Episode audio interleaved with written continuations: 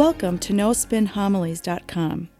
I invite you to join me to reflect upon the homilies of Father Dan. Father Dan will challenge us to open our heart, mind, and soul to the Word of God.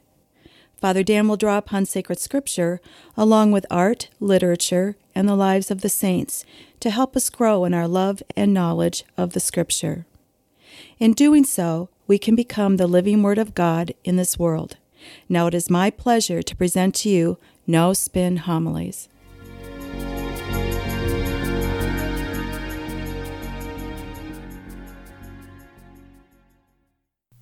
The Gospel for this weekend begins with the Apostles James and John approaching Jesus in the wrong way. James and John, the sons of Zebedee, came to Jesus and said to him, Teacher, we want you to do for us whatever we ask of you. Jesus replied, What do you wish of me to do for you? They answered him, Grant that in your glory we may sit one on your right and the other on your left. Well, what is James and John doing here? Well, they're demanding positions of power. Their motivation, blind ambition. Now, remember, we spoke about this before. The apostles believed Jesus was the Messiah, but a political or a military Messiah who would usher in a new administration, just like any new president would.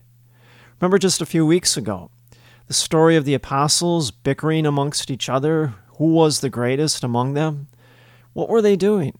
Well, they're jockeying for positions, you know, in the new administration that Jesus would set up once he came into power. Now, notice their request. They want to sit one on the right and the other on the left of Jesus. Now, in the ancient world, these are positions of great prominence. It would be like somebody asking the president, Can I be your vice president for the entire country? So these are very pro- prominent and powerful positions they're asking of Jesus. Now, we can take a few lessons from this. How not to approach Christ. The first lesson don't approach Christ with ambition. Ambition in this case is a dysfunction of the desire for power and honor. Now, mind you, power and honor are fine amongst themselves. God is always described as all powerful. Sure, that's true. And honor is indicative of virtue. Honor points to something virtuous. But power and honor become corrupt only when they serve to build up the ego. And that's what we see in the blind ambition of James and John. A second way not to approach Jesus is by demanding. Where else do we see in the Gospels somebody demanding of Jesus? Well, the story of Mary and Martha. Martha becomes so upset with her sister Mary because she's not helping with the chores. She comes up to Jesus and she yells at him and says, Tell her to help me. Well, it's never a good thing when we yell at God and demand something of him. Now, how does Jesus respond to James and John? Is he angry? Does he lose his patience? Is he disappointed? The apostles are consumed with ambition, which means the apostles are going one way and Jesus is going the opposite way. Again. Now, Jesus displays great patience. In fact, he turns the situation into a very valuable teaching moment for them, the apostles, and for us. Jesus says to them, the cup that I drink, you will drink, and the baptism with which I am baptized, you will be baptized. And so the apostles have no idea what they're asking. Jesus truly is the king, but not just of Israel, of the entire universe. His crown is not of gold, but of thorns. His throne is not made of jewels, but is the cross. And he will be glorified when he's raised up on the cross. See, Jesus' glory is not of this world. It's the glory of self sacrificing love, as we see on the cross. The world's definition of glory is what? The inflated ego, self grandizement. Jesus' definition of glory is just the opposite of the world it's self emptying, offering your life in service. Now, the cup that Jesus refers to, as well as the baptism, Jesus here is talking about his crucifixion and his death. Jesus will have to suffer even to the point of death to save us. That's why he says at the very end, For the Son of Man did not come to be served, but to serve, and give his life as a ransom for many. Well, Jesus tells the apostles they too might suffer also for Jesus' sake and the sake of the church. Herein lies two great lessons for us all regarding discipleship and following Christ. The first lesson, Jesus teaches us the hallmark of genuine discipleship, following Christ, is service to one another. We practice stewardship, and stewardship really is at the heart of discipleship in Christ recognizing that each and every one of us has different skills and abilities, gifts given to us by God. And so we freely share them. We don't keep them to ourselves. We share them for the benefit of the parish and our community so that everyone benefits by them. And in doing so, we all become stronger for that. So we share our prosperity and our prayers, and we share our skills and abilities. The second, and probably the most important lesson Jesus teaches us in the midst of our service to others, suffering may be required on our behalf. Better yet, we may have to suffer for others in the imitation of Christ. Now, when we hear that, it makes us feel a little uneasy. The fact that we have to suffer for God in this world, we feel a little uncomfortable with that. Yet, Jesus, here in the gospel, he's preparing the apostles and us that suffering may be required of us. Now we have to realize no one is immune from suffering. At some point in time in our life, we all have to suffer, whether it's physically, spiritually, emotionally, or psychologically. Why is that? Well, just look at the cross. Here we see suffering and love come together in harmony. Acts of love may require suffering to bear the burden of others. Remember, baptism. In baptism, we began to participate in a life with Christ. Therefore, we shouldn't be surprised that we may have to suffer for others, just as Jesus did for us. Now, I would argue many of us have already suffered for others out of love. I'll give you some examples.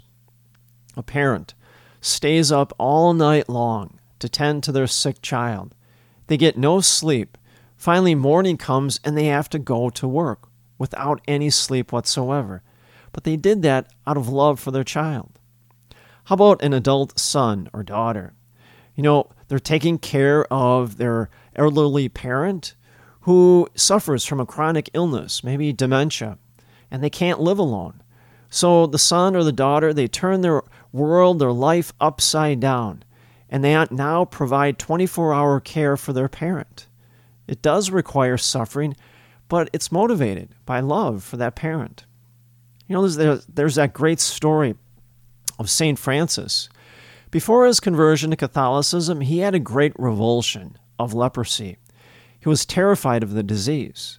There are stories in which, when Francis would see a leper, he would immediately turn around and run the opposite direction. Well, after his conversion, the day occurred.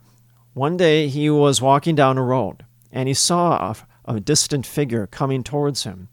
And as the person came closer and closer, St. Francis noticed the man was a leper.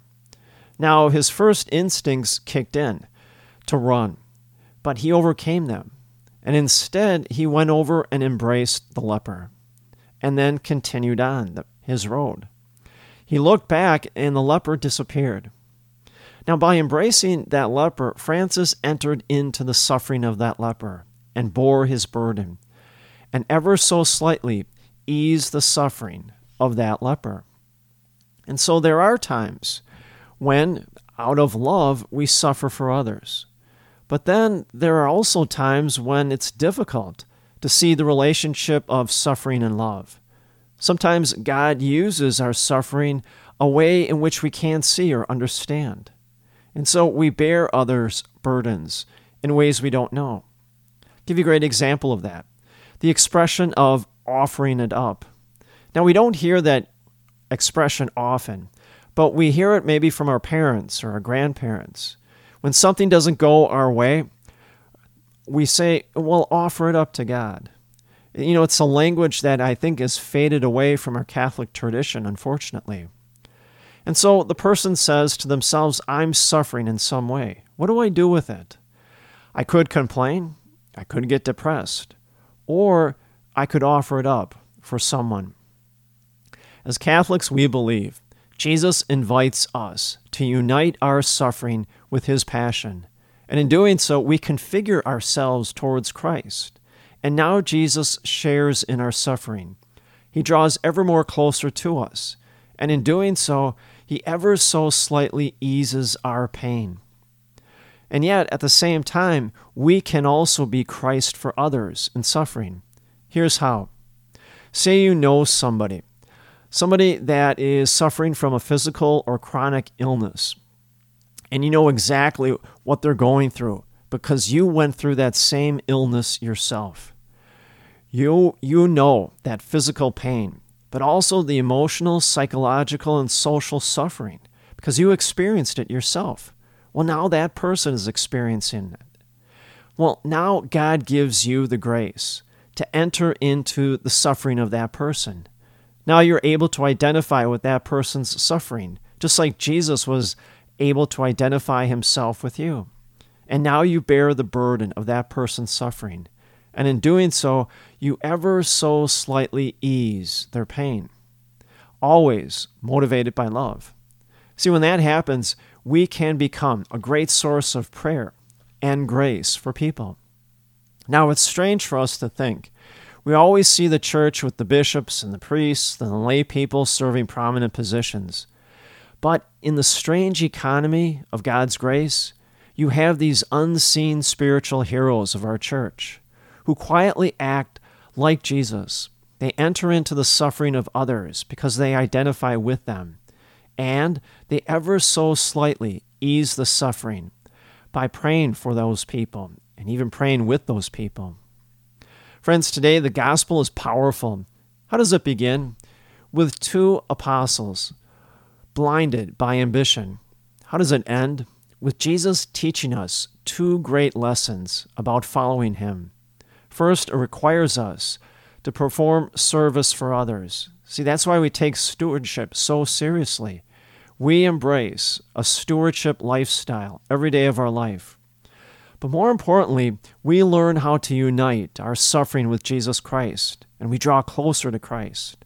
And yet, at the same time, through God's grace, we become Christ to others. We enter into their suffering also, motivated by love, and we can there ever so slightly ease their suffering. And may the grace and the peace of Jesus Christ rest upon you always.